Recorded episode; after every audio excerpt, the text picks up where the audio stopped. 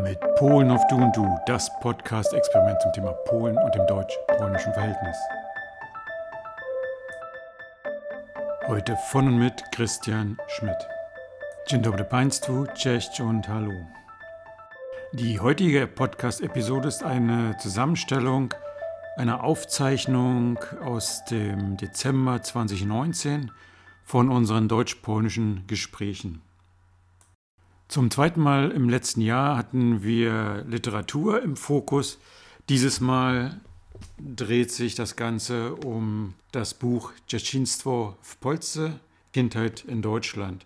Das ist eine Anthologie, die herausgegeben wurde von Heinrich von der Haar, der zu Gast war, zusammen mit einer anderen Autorin dieses Buches, Justyna Fiałkowska.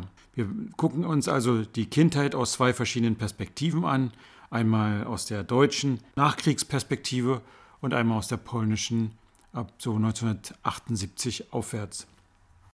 Zunächst erzählt Heinrich von der Haar, wie er zu diesem Buch gekommen ist, und er wird dann einen Ausschnitt eines anderen Buches lesen, das sich auch mit seiner Kindheit beschäftigt hat. Und danach liest Justyna Fiałkowska aus ihrem Stück. Ich werde das nicht weiter unterbrechen, weil ich denke, dass es interessant ist, was Heinrich von der Haar zu erzählen hat.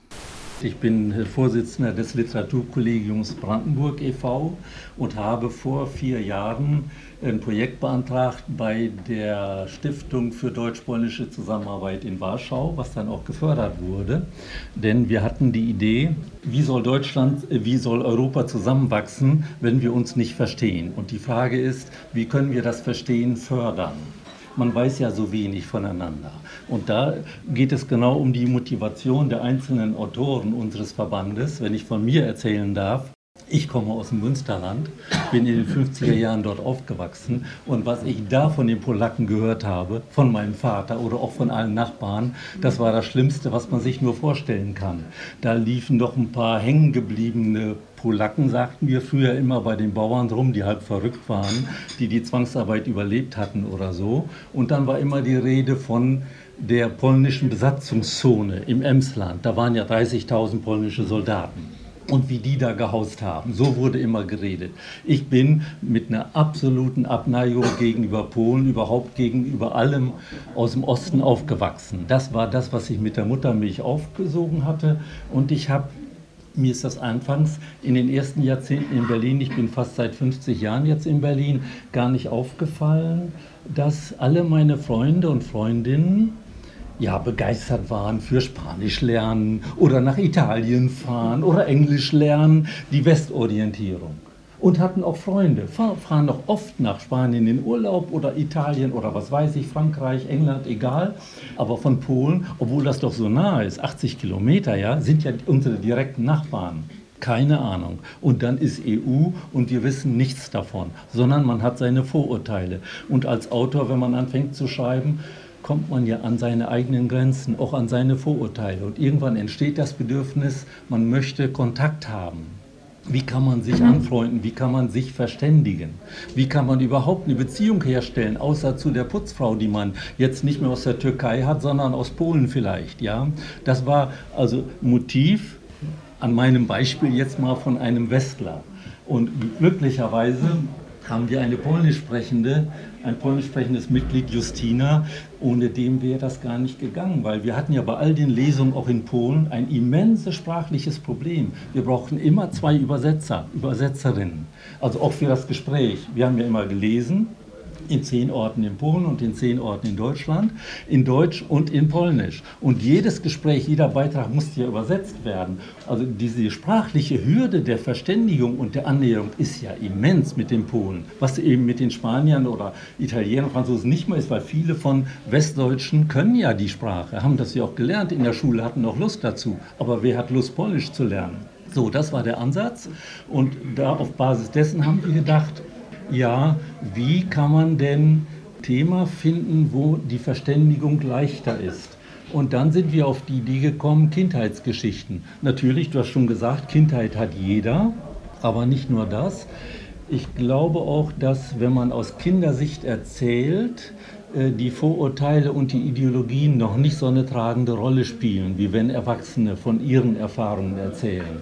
Und deshalb haben wir dann in dem Artikel von äh, siebenundzwanzig Autoren und Autorinnen, die Hälfte Polnisch, Hälfte Deutsch, jetzt Kindergeschichten erbeten und auch bekommen. Wir haben in dem Band dreißig Kindergeschichten, also von äh, Polnisch in Polen aufgewachsenen und in Deutschland aufgewachsenen. Und diese vorzutragen, hat immer zu einem ganz lebhaften Gespräch geführt.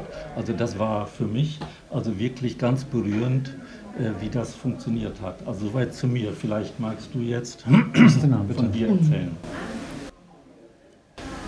Na, ich finde das ähm, auch richtig spannend, äh, dass wir uns äh, in Deutschland und in Polen getroffen haben. Dann können die beiden Seiten was davon äh, erleben und auch äh, äh, gegenseitig sich kennenlernen und auch die Vorurteile, die man hat. Ähm, ja. Und dass die Diskussionen, die in Deutschland und in Polen entstanden sind, waren immer auch spannend. Okay, ich würde sagen, bevor wir in, in die eigentliche Diskussion oder um das, was, was sich dann daraus ergibt, reinkommen, ähm, lesen wir mal jeder mhm. von aus, aus seinem okay. Teil. Und dann können wir das ja als Anhaltspunkt nehmen äh, für eine Diskussion und mal uns die Sache näher anschauen. Okay, ja? Also ich soll beginnen. Christian ja. hat uns gebeten, jeweils etwa zehn bis fünfzehn Minuten zu lesen. Ich habe in dem Band ein Kapitel aus meinem ersten Roman, Mein Himmel brennt, ist darin enthalten. Dieser Roman ähm, ist keine Biografie, aber hat einen starken biografischen Hintergrund. Ich komme ja, wie ich sagte, aus dem Münsterland, habe zehn Geschwister, bin sehr, sehr katholisch aufgewachsen, mit Prügelerziehung in der Schule und zu Hause, mit einer ganz äh, fanatischen katholischen Erziehung. Natürlich wollte ich Obermessdiener werden und Bischof und Papst und was alles dazugehört. Und mit viel, viel Arbeit auf den kleinen Bauernhöfen, die ja in den fünfziger, sechziger Jahren eingingen. Es ging ja das große Bauernsterben los. Die Bauerndörfer verschwanden ja eigentlich. Heute gibt es keine Kleinbau- fast keine Kleinbauern mehr. So. Und in der Zeit spielt der Roman fünfziger, sechziger Jahre und da geht es um einen zunächst vierjährigen Jungen, der erzählt, wie noch ein Geschwisterkind geboren wird. Aber hören Sie bitte selbst. Einer muss weg. So lange hat's nie gedauert, wir müssen beten, sagt Vater. Ich höre Mutter in der Elternkammer hinter der alten Stube stöhnen. Was ist mit Mama? Ich drängle an Paula vorbei und drücke die Klinke der Stubentür runter. Paula zieht mich zurück, legt den Zeigefinger auf den Mund und flüstert, Mama hef Kopine. Heini, geh spielen. Was soll ich denn spielen? Handschuhe hängen am Herd, nass vom Schneemann bauen. Immer hat Mutter Kopfweh. Heute am Sonntagmittag hat sie nicht mal mitgegessen. Ich renne durch den Flur zur anderen Tür der alten Stube, doch Paula stellt den Fuß von innen dagegen. Heini, verschwinde. Die älteste Schwester will immer das Sagen haben. Es schellt. Ich öffne. Meine Taufpatin, Tante Maria, hängt im Flur Mantel und Pelzhut auf. Heini, du bist ja gewachsen. Sie packt Bonbons aus und gibt mir zuerst ein. Das ist aber nicht nötig, sagt Vater. Tante Trude humpelt herbei, wischt die Hände an der fleckigen Schürze ab, schaut zu Vater. Die ganze Arbeit mit dem Blagen hab ich, nur noch eins, was sollen wir mit so vielen? Erstmal abwarten, ob's gut geht. Vater geht mit ihr und Tante Maria vom Flur gleich in die beste Stube. Mit Mutter stimmt was nicht. Ich presse ein Ohr ans Schlüsselloch. Die kleine Anna will auch. Verschwinde, sag ich. Gleich kratzt und beißt sie. Aber ich zieh an ihren Haaren, damit sie nicht vergisst, dass ich ein Jahr älter bin. Hein, ihr müsst mir noch eins geben, habt ihr versprochen, sagt Tante Maria zu Vater. Opa hat dich im Krieg gerettet. Oh Gott, sie will noch eins, nur nicht mich, sie hat schon Otto. Wenn noch eins, dann nicht Anna, auch nicht Ulla. Mit der spiele ich am besten. Lieber die dickfällige Paula oder die dünne Eva mit der Brille. Ich gehe in die Küche, die ist im Winter warm. Ich hock gern nah am Herd auf der langen, schönen, glatten Bank hinter dem Tisch. Aus den Schälchen mit Resten vom Vanillepudding mit Birnen fressen Fliegen. Einige der Wintermüden sitzen schon an der Wand über dem Herd, wo sie sich im Sommer drängeln, dass die Wand schwarz davon ist. Sie putzen sich die Unter- und Oberseiten der Flügel und wenden jeden einzeln. In den Töpfen kocht Wasser, Dampf durchzieht die Küche und beschlägt die beiden Fenster zur Schweinewiese. Tante Trude mit schwarzem Kopftuch über dem Haarknoten öffnet die Herdklappe, schiebt Holz nach, humpelt zur Pumpe in die grüne Waschküche und füllt auch den Teekessel. Heini zur Seite. Wieder schellt es. Paula ist schneller im Flur, öffnet. Herein! Doktor Löbert im Anzug und in schwarz glänzenden Schuhen mit Köfferchen. Kalt strömt es mit ihm herein. Tag! Er geht mit großen Schritten über die Küchendielen zur Waschküche, wäscht sich die Hände an der Pumpe über dem Spülstein, schlägt nach den Fliegen und mustert mich. Wie heißt du noch gleich? Heini. Heini, singt er, zieht das Ei von tief unten in die Höhe. Schön und hell, so feine lange Löckchen. Er streicht mir übers Haar und verschwindet durch die alte Stube in die Elternkammer. Was ist mit Mutter? Ich will hinterher. Aber Paula versperrt mir wieder die Tür. Ich stoß dagegen. Hau ab, du Dickkopf, sonst stecke ich dich in die Kiste. Die Großen rennen nach heißem Wasser. Dann schreit ein Kleines. Alle drängeln um Mutters Bett. Ich schlängel mich durch. Igitt, schmierig wie ein neues Ferkel. In Vaters Händen sieht's neue aus, als wär's nicht von uns. Woher kommt das? Vom Storch, du Nervensäge. Paula schubst mich weg. Dat ist nix für kleine Kinder. Bin gar nicht klein, bin vier. Ein Brüderchen, sagt Doktor Löbert, ist wohl's neunte? Oh, wie süß, ruft Tante Maria. Alle schnattern wie die Enten. Wie kann man sich nur über den Mickrigen freuen? Mutter liegt, blass mit strähnigem Haar, Augen zu. Mir ist schlecht. Am Abend kann ich nicht einschlafen. Wo soll der Neue hin? Nicht in unser Bett. Das ist voll mit Eva, Ulla und mir. Eins schläft quer zu den Füßen oder über dem Kopf, manchmal auch verkehrt rum.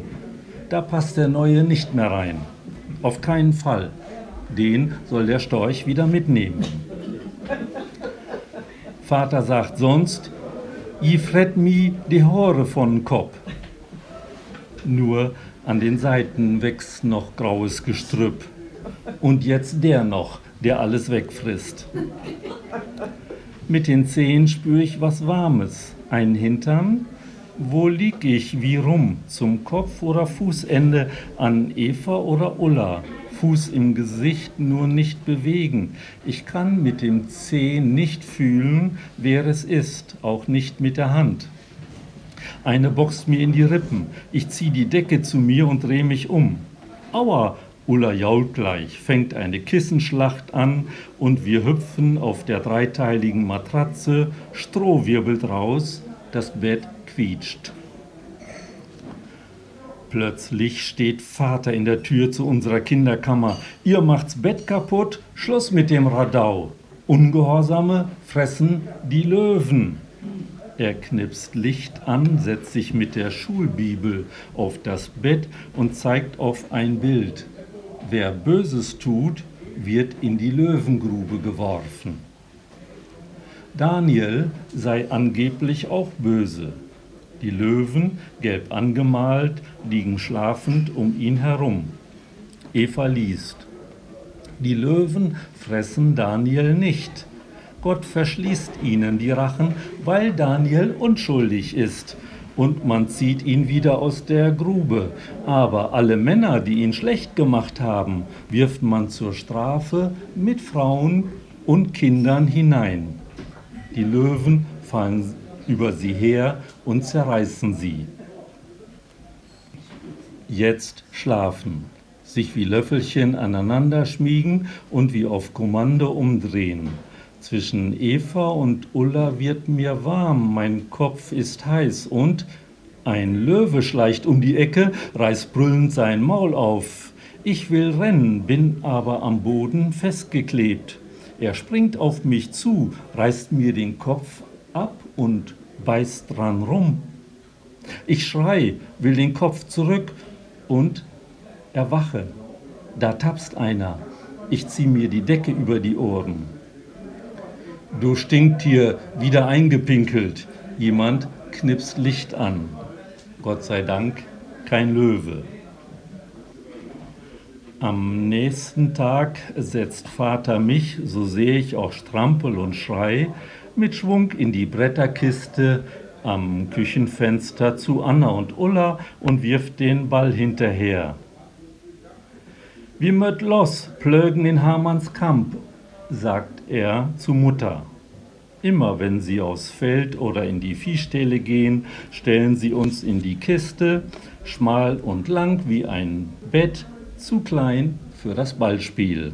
Über die Bretterwände, genagelt an Eckpfosten, sehe ich nur die Deckenlampe mit Fliegenfänger und durchs obere Küchenfenster den Wind, die Blütenblätter vom Birnbaum in den Himmel tragen.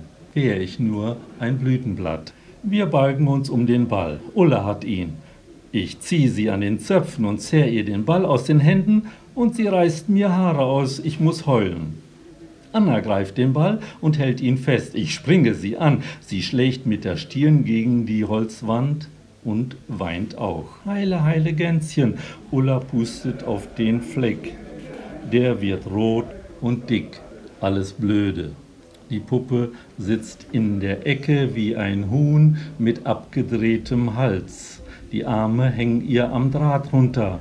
Sie starrt vor sich hin mit kaputten Schlafaugen. Ich drück sie mit den Daumen ganz ein. Die Puppe ist dumm. Ulla brüllt irre und kaut an den Zöpfen. Es wird still, nur Fliegen summen. Die Uhr tickt. An der Kistenwand ein dunkles Kreuz, der Fensterschatten. Ich hol das Röhrchen raus und zeig, wie schön ich Pipi mache. Ulla hält sich die Nase zu, du Stinktier, und haut mir eine. Da greift Anna den Ball und wirft ihn über den Kistenrand. Schweinehund, ich schub sie zur kaputten Puppe. Womit sollen wir jetzt spielen? Wir rufen, keiner bringt den Ball wieder. Ich höre die Schweine schreien. Anna reibt an ihrer roten Beule. Meine langen Strümpfe sind an den Füßen nass. Ich will die Kistenwand hochklettern, bin aber zu klein. Anna versucht es. Sie ist zwar noch kleiner, aber wir schieben sie hoch. Höher, über den Holzrand. Auf der anderen Seite fällt sie hinab und plumpst auf. Wieder weint sie und läuft weg. Mittags hämmert Vater mit Nägeln zwei Latten oben auf die Kiste, dass ich den Birnbaum nicht mehr durchs Fenster sehe. Mein Schreien bringt nur weitere Ohrfeigen ein.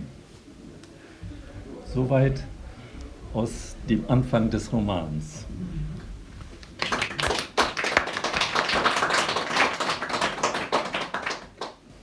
Da haben wir quasi die Nachkriegszeit, die unmittelbare Nachkriegszeit. Können wir nachher drüber reden. Ich bin nicht der Beste in der Textinterpretation, aber wir können darüber reden. Justyna, ganz andere Generation, Baujahr achtundsiebzig, eine ganz andere Perspektive. Wir sind gespannt, wie deine Perspektive auf quasi deine Kindheit ist. Sie kommt aus Torun. Ja, ich komme aus Torun. Das ist eine Stadt zwischen Posen und Danzig. Da bin ich aufgewachsen und ich habe äh, auch als Kind viel Zeit auf dem Lande verbracht, bei meinen Großeltern. Ja. Einige Sachen kann man wiederfinden, einige nicht. Die Krone. Mit ihren blonden, schulterlangen, lockigen Haaren sah sie wie kleine Prinzessin aus. Vor Freude hüpfte sie hoch zum Himmel oder drehte sich um sich herum. Juhu! Die ganze Familie wohnte damals auf dem Lande, zwischen Feldern und Wiesen. In einem Haus mit spitzen Lagen. Der Opa war sehr stolz auf das Haus. Das Haus gehört mir, so wie ich dem Haus, sagte er hin und wieder. Hier bin ich geboren, hier will ich in Ruhe wie deine Oma sterben. Hinter dem Haus befanden sich ein Obstgarten sowie ein kleiner Teich. Die Kleine war begeistert von den Geschichten, die ihr Opa erzählte, besonders über die im Haus und im Obstgarten lebenden Geister. Es ist unser Geheimnis, sagte er. Die war glücklich, schon alt genug zu sein, um ein Geheimnis mit dem lieben Opa zu teilen. Es gab auch Tage, an denen er nicht viel redete, als sei es nur mit seinem Körper am Teich, zuweilen mit seiner Seele aber woanders. Was denkst du, Opa? Fragte sie ihn. Weißt du, vor unserem Haus gab es früher einen Brunnen. Damals musste man das Wasser mit einem Eimer nachhaken. Deine Oma machte es immer. Schade, dass sie dich nicht sehen kann, wenn du groß bist. Ich bin aber noch klein, Opa, sagte die Enkelin. Er lächelte ihr zu. Du bist eine kleine Prinzessin. Bist du ein König, Opa? Fragte sie. Mein Königreich gibt es nicht mehr. Ohne meine Königin bin ich kein König mehr, sagte er und schaute abwesend. Auch keinen Prinzen, Opa, antwortete die Kleine. Er drehte seinen Kopf zu ihr, schaute ernst in ihre Augen und sagte, du findest deinen Prinzen, da bin ich mir sicher. Einmal im Jahr führte Opa für längere Zeit zu seiner Schwester zu Besuch. Ich hab dich lieb, Opa, schrie die Kleine zum Abschied. In der Nacht weinte sie leise und sogar ihre Puppen hielt sie für langweilig. Jeden Tag stellte sie ihren Eltern dieselbe Frage. Wann kommt Opa endlich zurück? Nur fünf Tage, sagte ihre Mutter. An diesem Tag schien die Sonne, nur kleine einzelne Wolken waren am Himmel zu sehen. Wir spielten heute Schule. Ich bin die Lehrerin und ihr seid die Schüler. Wir machen einen Ausflug in den Obstgarten, sagte sie zu ihren Kuscheltieren. Das Spiel gefiel ihr sehr. Die Schüler waren brav und hörten interessiert zu. Jetzt erzähle ich euch, wie man eine Marmelade aus Äpfeln zubereitet. Eine Marmelade? hörte sie, aus, hörte sie auf einmal eine unbekannte Stimme. Unter einem Apfelbaum stand ein Junge. Wo ihr Blick sich aber länger hielt, glitzerte etwas in der Sonne, das er auf dem Kopf hatte. Ich bin Felix. Und du? Maria, antwortete sie leise und sammelte in Eile ihre Kuscheltiere. Ich muss schon nach Hause. Am nächsten Tag spielte sie im Obstgarten und tanzte von Freude um die Bäume herum. Der alte Kastanienbaum am Teich gab ihr und ihren Kuscheltieren Schatten. Die Sonne spiegelte sich im Wasser. Fische schwammen von einem Ufer zum dem anderen oder versteckten sich auf dem Boden. Auf einmal sah sie den Jungen. Er begrüßte sie lächelnd. Bist du ein Prinz? Fragte sie. Ist das deine Krone? Willst du sie anprobieren? Fragte der Junge. Die Kleine hatte ein Gefühl von, die ganze Welt dreht sich. Du bist jetzt eine richtige Prinzessin, sagte er. Seitdem spielte sie oft mit ihm. Endlich kam der Tag, an dem ihr lieber Opa zurückkommen sollte.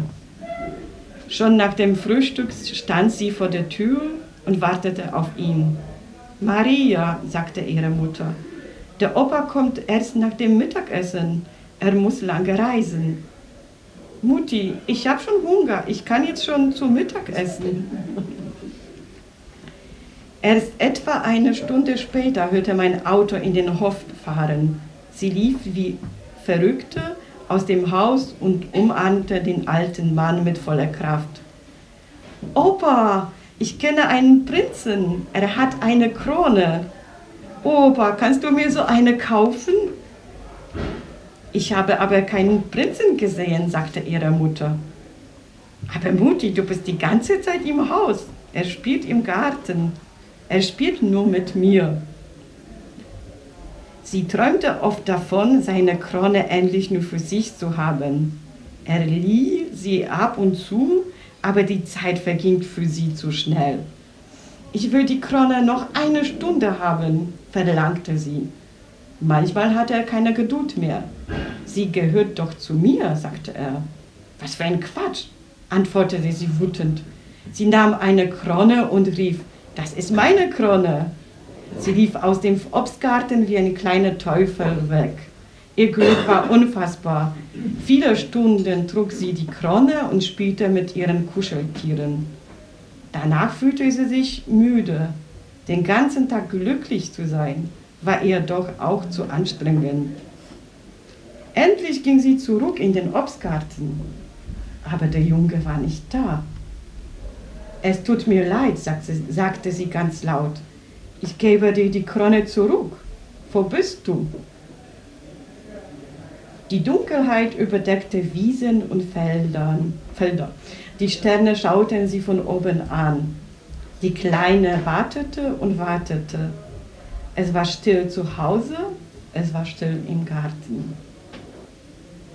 Die Sonne kommt nicht wieder, sagte sie zu sich selbst. Er kommt nicht wieder. Es war schon hell draußen, als sie Opas Schritte im Flur hörte. Sie lief schnell zu ihm und versteckte sich in seinen Armen. Opa, ich habe meinen Prinzen verloren. Ihr Gesicht war nass. Es regnete drei Tage, dann kam die Sonne wieder. Der alte Kastanienbaum gab den Menschen und einem kleinen, traurigen Mädchen Schatten. Das Ende ist das Ende, der Anfang ist der Anfang und dazwischen nur so wenig Zeit für die Liebe.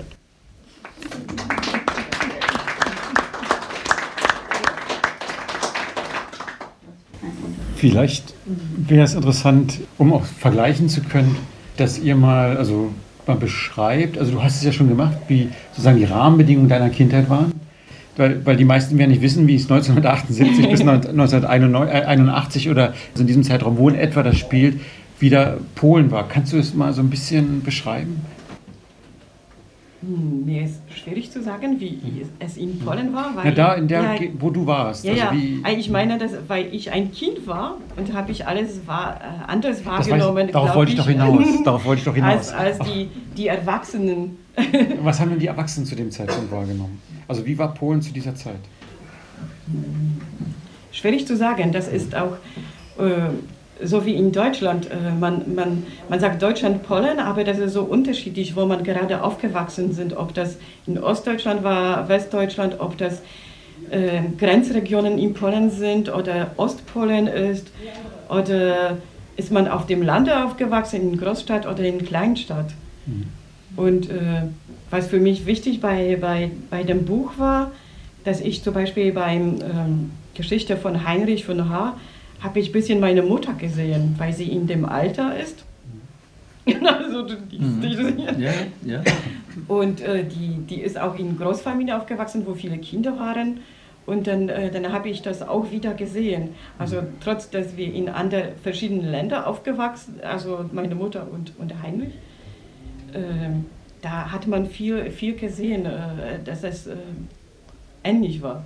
Also für mich war ja, es wäre jetzt auffällig, wenn ich, wenn ich vergleiche, weil jetzt unabhängig von dem, von dem anderen Setting ist, also du beschreibst ja sozusagen eine, eine Kindheit unmittelbar nach dem Krieg, wo es ja doch sehr, sehr viele Kinder gab in einer Familie. Ne? Acht oder neun, neun war das, glaube ich. Ne? Elf, ja. Elf, elf sogar, also doch enorm viel. Und du gehst da jetzt nicht drauf ein, das aber es war eine, glaube ich, ne? Also in der Geschichte. Nein, in der Geschichte ist ein, ein eine, Mädchen. Ne? Also re- sehr wenig, also auch das ist ja schon ein erheblicher Unterschied, denke ich. Ähm, das kann ja ein Generationsding sein, also dass man nach dem Krieg mehr Kinder, traditionell mehr Kinder hatte. Ich glaube, das war ja auch letztlich so, also wenn ja noch lange nach dem Krieg irgendwie, äh, war nicht so. Nein, nein.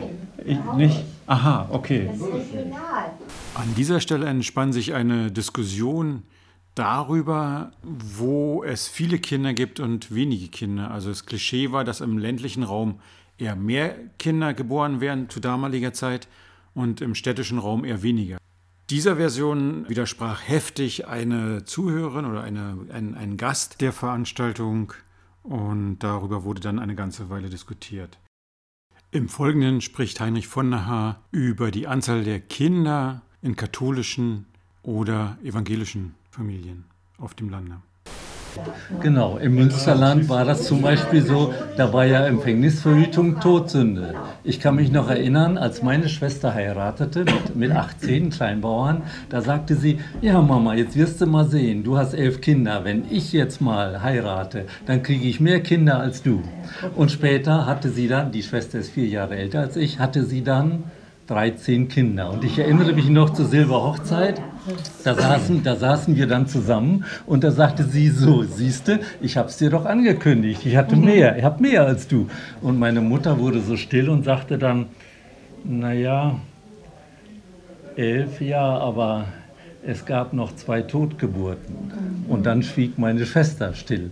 Und das ist, glaube ich, ganz typisch, dieser Kinderreichtum für katholische Bauerndörfer. Und das gibt es auch in Polen. Auch überall in Polen, wo wir Kleinbauern hatten und Katholen, ja, da haben wir auch viele Kinder. Während in Schleswig-Holstein, da waren die Bauern evangelisch, auch in den Bauerndörfern gab es trotzdem immer nur ein oder zwei Kinder.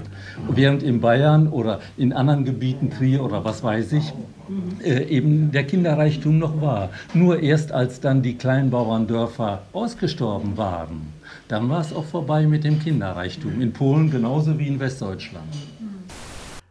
Im Folgenden beschreibt Heinrich von der Haar die Anpassungsleistung im ländlichen Raum und danach der Ausschnitt befasst sich mit dem städtischen Raum, also mit Berlin, wo es unterschiedliche Auffassungen zu gibt.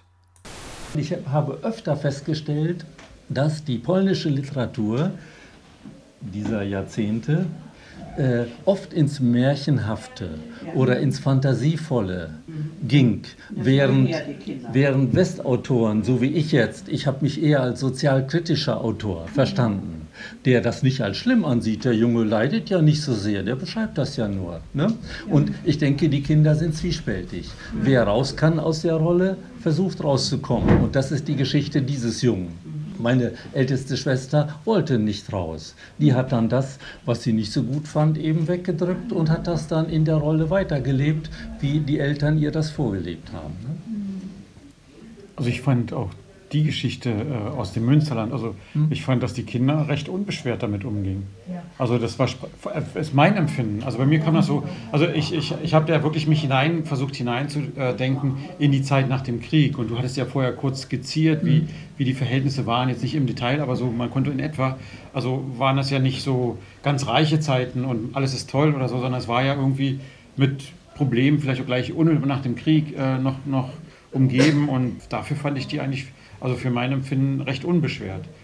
Und, und ja, bei Justyna, ja. äh, da war das eine Leichtfüßigkeit, ne? Eine Fantasie. Ich kannte es ja schon vorher. Ich glaube, den Text habe ich auch redigiert damals. Ja. Ne? Ist ja schon ein paar, ja, ja, ja. Schon ein paar Jahre her. Genau, ja. Also so eine sprachliche, auch so eine Leichtfüßigkeit, so eine, ja, märchenhaft. In Berlin ist das überhaupt gar nicht anders. Ich habe ja nun fünfzig Jahre in Berlin gelebt. Ich habe mich doch Jahrzehnte bemüht, meine Herkunft zu verdrängen und zu vergessen. Und kein Mensch in Berlin versteht, wie man im Münsterland aufgewachsen ist. Und das wollen die Städter auch gar nicht wissen. Die sind eben dumm und wollen dumm bleiben. Ich, das ist jetzt provokativ, ja. Aber äh, die haben auch gar keinen Grund dafür, jetzt sich dafür zu interessieren, wie man in der Provinz oder in anderen Kulturen, ich sag auch mal in Polen, aufgewachsen ist. Das Interesse ist immer noch relativ gering. Und deshalb fühle ich mich nach wie vor in Berlin, soweit ich überhaupt noch Münsterländer bin, immer noch fremd. Wiederum führte dieses Thema dazu, dass alle Anwesenden irgendwie miteinander diskutierten, was den Zusammenschnitt hier extrem schwer macht.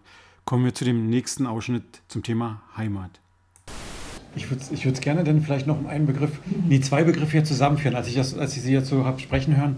Also Wohlfühlort und Sehnsucht. Also Monika hat ja dem, das, das Wort Sehnsucht sozusagen jetzt mit reingebracht. Also kann man das vielleicht verbinden, weil das erinnert mich nämlich wiederum an dich. Du sagst, äh, du, du, nee, hast du gar nicht so gesagt, aber es kommt so raus, dass du dich schon äh, äh, sehnst nach deinem eigentlichen, also Geburtsherkunfts, der Geburtsherkunftsregion, so muss man es ja sagen. Also vielleicht ist das die richtige Verbindung, Sehnsucht und nach einem Wohlfühlort. Und äh, Heimat ist da, wo, wo man sich hinsehnt nach diesem Wohlfühlort. Kann man, könnte man das so? Oh, jetzt komme ich jetzt. Moment, ich muss mal, ich muss mal, kurz, ich mal, äh, noch das, mal kurz. Das mit dem Sehnsuchtsort gefällt mir nicht so. Okay. Also ich möchte mir das nicht nehmen lassen, dass mir mein Münsterland mit dem Geruch des Heus, dem ja. tollen Klingen von großer Gott, wir loben dich in der übervollen Kirche oder wie wir damals Schützenfest gefeiert haben, das möchte ich mir nicht als tolles Gefühl nehmen lassen. Das bin ich, damit bin ich aufgewachsen, das hat mir sehr gefallen. Auch wenn es das heute nicht mehr gibt. Es gibt ja die Bauerndörfer nicht mehr. Die ganze Kultur ist ja weg. Auch meine plattdeutsche Sprache, das ist für mich auch ein Stück. Ich bin in Platt aufgewachsen. Ich habe Hochdeutsch als Fremdsprache gelernt. So, ne? Also das möchte ich mir nicht nehmen lassen. Das ist auch ein Stück Heimat, was ich in mir habe als Gefühl.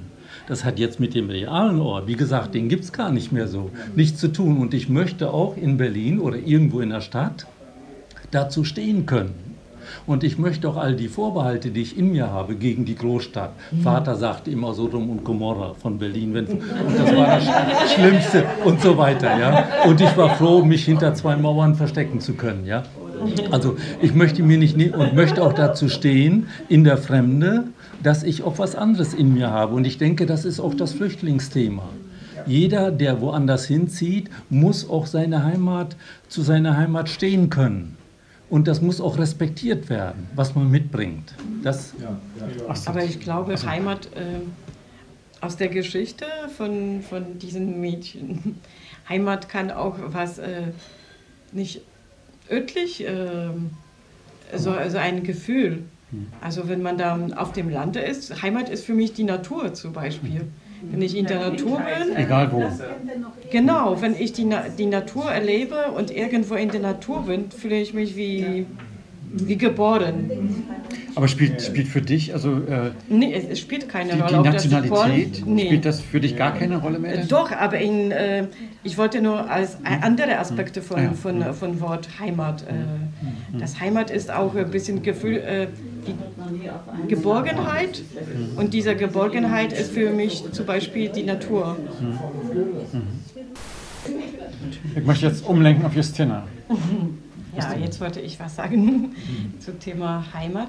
Und das glaube ich, das ist hm, generationsunterschiedlich und individuell auch unterschiedlich, äh, wie jemand äh, Erfahrungen hatte. Und ich habe für mich sehr, also ich bin in Polen geboren, ich bin eine Polin, habe einen polnischen Pass. Und von da stamme ich, das sind meine Wurzeln, ein bisschen in, Tor, also in Torun und ganz stark auch auf dem Lande, obwohl das, äh, da nicht, ich, ich, da, ich bin da nicht richtig aufgewachsen.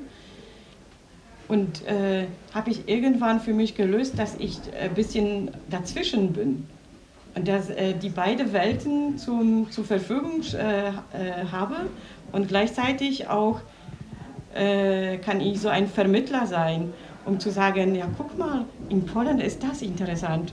Oder naja, da musst du ein bisschen aufpassen auf den polnischen, äh, wenn du polnischen äh, Straßen fährst. Also, und äh, von äh, anderer Seite auch, guck mal, in Deutschland, da ist nicht nur Bier und Wurst und sowas, sondern, also wie man, äh, man, man hat oft, also in, in, in Toren, äh, in, dass man an Bayern denkt. Also, äh, mhm.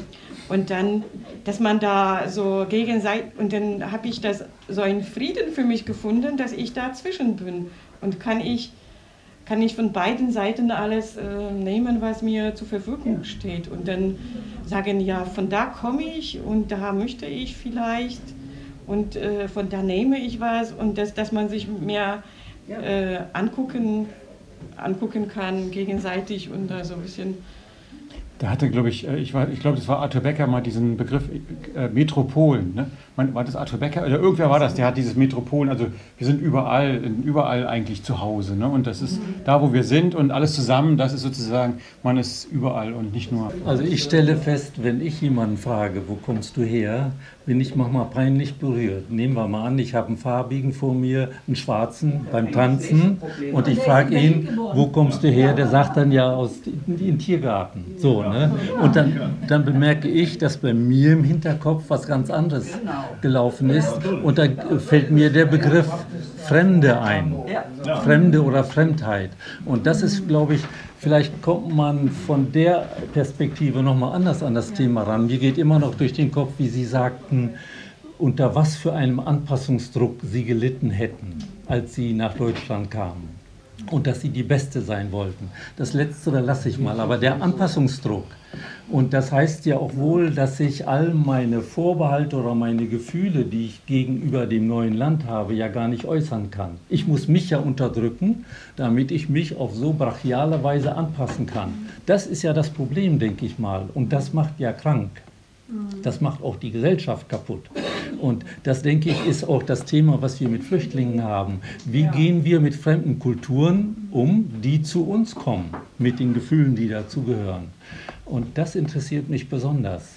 Ja, aber vielleicht ja. ist das auch, dass die Zeit damals anders war, weil jetzt junge Menschen denken, ja. Ja, warum nicht New York? Na ja, klar, aber die, aber, die gehen, aber die gehen ja nicht in die Fremde. Wenn ich, wenn ich ganz klein in Australien mache, ich mal Praktikum, in, in äh, New York studiere ich, oder mache ich, die sind ja überall zu Hause, über Google Earth genau, oder so, genau, die kennen die Sprache. Genau. Da ist ja nichts Fremdes. Aber wenn man wirklich in die Fremde ginge, mit welchem Verhältnis geht man dann dahin? Ja, ja, aber ich glaube, fühle ich mich unter Druck mhm. und muss ich mich unterdrücken, damit ich da mich einfinden kann. Aber ich, äh, ich habe das Gefühl, dass es, dass es sich das ändert. Also dass ich schon anders äh, nach Deutschland gekommen bin. Ich hatte immer das Gefühl, ich kann immer nach Polen fahren, wenn ich will. Ja. Und, und, und das ist auch was, äh, was anderes. Die Generationen, die wachsen schon mit, mit, mit andere, anderen Definitionen überhaupt von, von der Heimat, zu Hause. Manche. Hm. Werfen wir jetzt nun noch einen kleinen Blick auf die Anthologie selbst, also Dzieciństwo w Polsce, Kindheit in Deutschland, und kommen zum Abschluss dieses Abends. Was ist dann für dich am augenfälligsten, also in, an, an Gleichnissen äh, bei den, unter den vielen? Es kommt, kommt, kommt man da letztlich, wenn man die Anthologie liest, auf, auf einen ähnlichen Stand, dass eigentlich die Kindheit, es ist eigentlich alles gleich, nur ein Unterschied zwischen Stadt und Land, oder gibt es doch ganz äh, beachtliche Erkenntnisse außerhalb dessen? Also gleich würde ich sagen, nein. Die Unterschiede sind frappierend. Mhm. Und das fand ich so interessant, die verschiedenen Perspektiven, die Kinder einnehmen oder wenn jetzt Erwachsene aus Kindersicht erzählen. Also da haben wir zum Beispiel die Erzählung eines elfjährigen Jungen, der in Hutsch, Hutsch, Hutsch Äh, als Sohn des Kommandanten mit der Straßenbahn immer durch das Ghetto fuhr und das toll fand, dass immer auf diese gefangenen Juden oder so geschossen wurde. Und diese Geschichte ist aus Kindersicht eines Nazi-Jungen erzählt, als Beispiel nur mal. Und ich habe auch dazu ermuntert, es geht ja darum, gerade die kindliche Perspektive so darzustellen, wie man sie in sich trägt, auch als alter Mann noch oder als alte Frau. Zum Beispiel. Aber äh, die vielen Perspektiven, die eingenommen worden sind, das fand ich so faszinierend. Aber was mich noch mehr gewundert hat, dass auch in vielen polnischen Erzählungen immer die Verwicklung mit Deutschen war. Sei es über einen Opa, der da Zwangsarbeiter war, oder einen Onkel oder jemand, der da gekidnappt war oder Soldat. Die, die Verbindung zwischen Polen und Deutschen ist viel, viel stärker. Zumindest anhand dieser dreißig Geschichten, allgemein kann ich das nicht sagen. Es ist in allen Familien irgendwas, und das ist bei den Westgeschichten genauso, wenn man danach fragt. Also da ist viel mehr an Zusammenhang da, als ich vermutet hätte. Das fand ich interessant. Also wenn man jetzt dieses, dieses Abschluss, diesen Abschlusssatz also hört, dann macht das ja, dann mache ich jetzt eine Pause und warte auf dich. Ja, ich sorge hier für Gefühlsthemen. Was ich, äh, äh, was ich wichtig finde, dass äh, sowohl deutsche als äh, polnische Kinder, dass die Gefühle haben und dass sie ganz wahr äh, die Wirklichkeit aufnehmen, oder die, die nehmen sie auf märchenhafte Art, aber das ist immer diese Perspektive, die, die richtig ähm, ja, so tief und, und ähm, da hat, weil die, die Erwachsenen lügen manchmal. Und die selten. Kinder, ja, selten manchmal, manchmal habe ich gesagt, oder selten. Aber die Kinder, die spüren verschiedene Sachen. Und das ist da das Schöne, wenn man, man versucht aus, als Erwachsener schon aus der Kinderperspektive, aber man geht in diese Perspektive, wo man die Welt und die Gefühle und, und das, was alles man erlebt hat, so stark sind. Und das, und das ist das, was, was, zusammen, was gemeinsam ist. Und das verbindet. Und das verbindet. Mhm. Dass, dass wir da richtig stark fühlen können. Ja, verschiedene Wunderbar. Sachen. Also auch ein schöner Abschlusssatz. Ja. Ich dachte schon, der vorher war gut, aber der ist noch besser. Das, das war also der Rückblick auf die deutsch-polnischen Gespräche vom neunten Dezember zweitausendneunzehn. Ich glaube, es war sicherlich nicht einfach für den Zuhörer, das alles jetzt so mitzunehmen, weil doch die Schnitte, die ich hier quasi hingelegt habe, nicht ganz so einfach sind, hat wirklich damit zu tun, dass da sehr viel Dynamik geschah, also viele Gespräche zwischendurch und dadurch äh, sich das alles ein Stückchen drehte. Ich hoffe, es war nicht langweilig. Ich fand die Themen, die dort besprochen wurden, sehr, sehr interessant. Und wer das Buch kaufen möchte, der findet das sicherlich irgendwo im Internet, ähm, wahrscheinlich bei Amazon. Es ist erschienen im Heidi Ramlow-Verlag, kostet zwölf Euro. Oder fünfzig Zloty. Ich werde versuchen, noch einen Link dazu zu finden und das dann in den Shownotes oder in den äh, Begleittext mit einzufügen. Nun wünsche ich Ihnen noch eine schöne Zeit. Auf Wiederhören und do usłyszenia.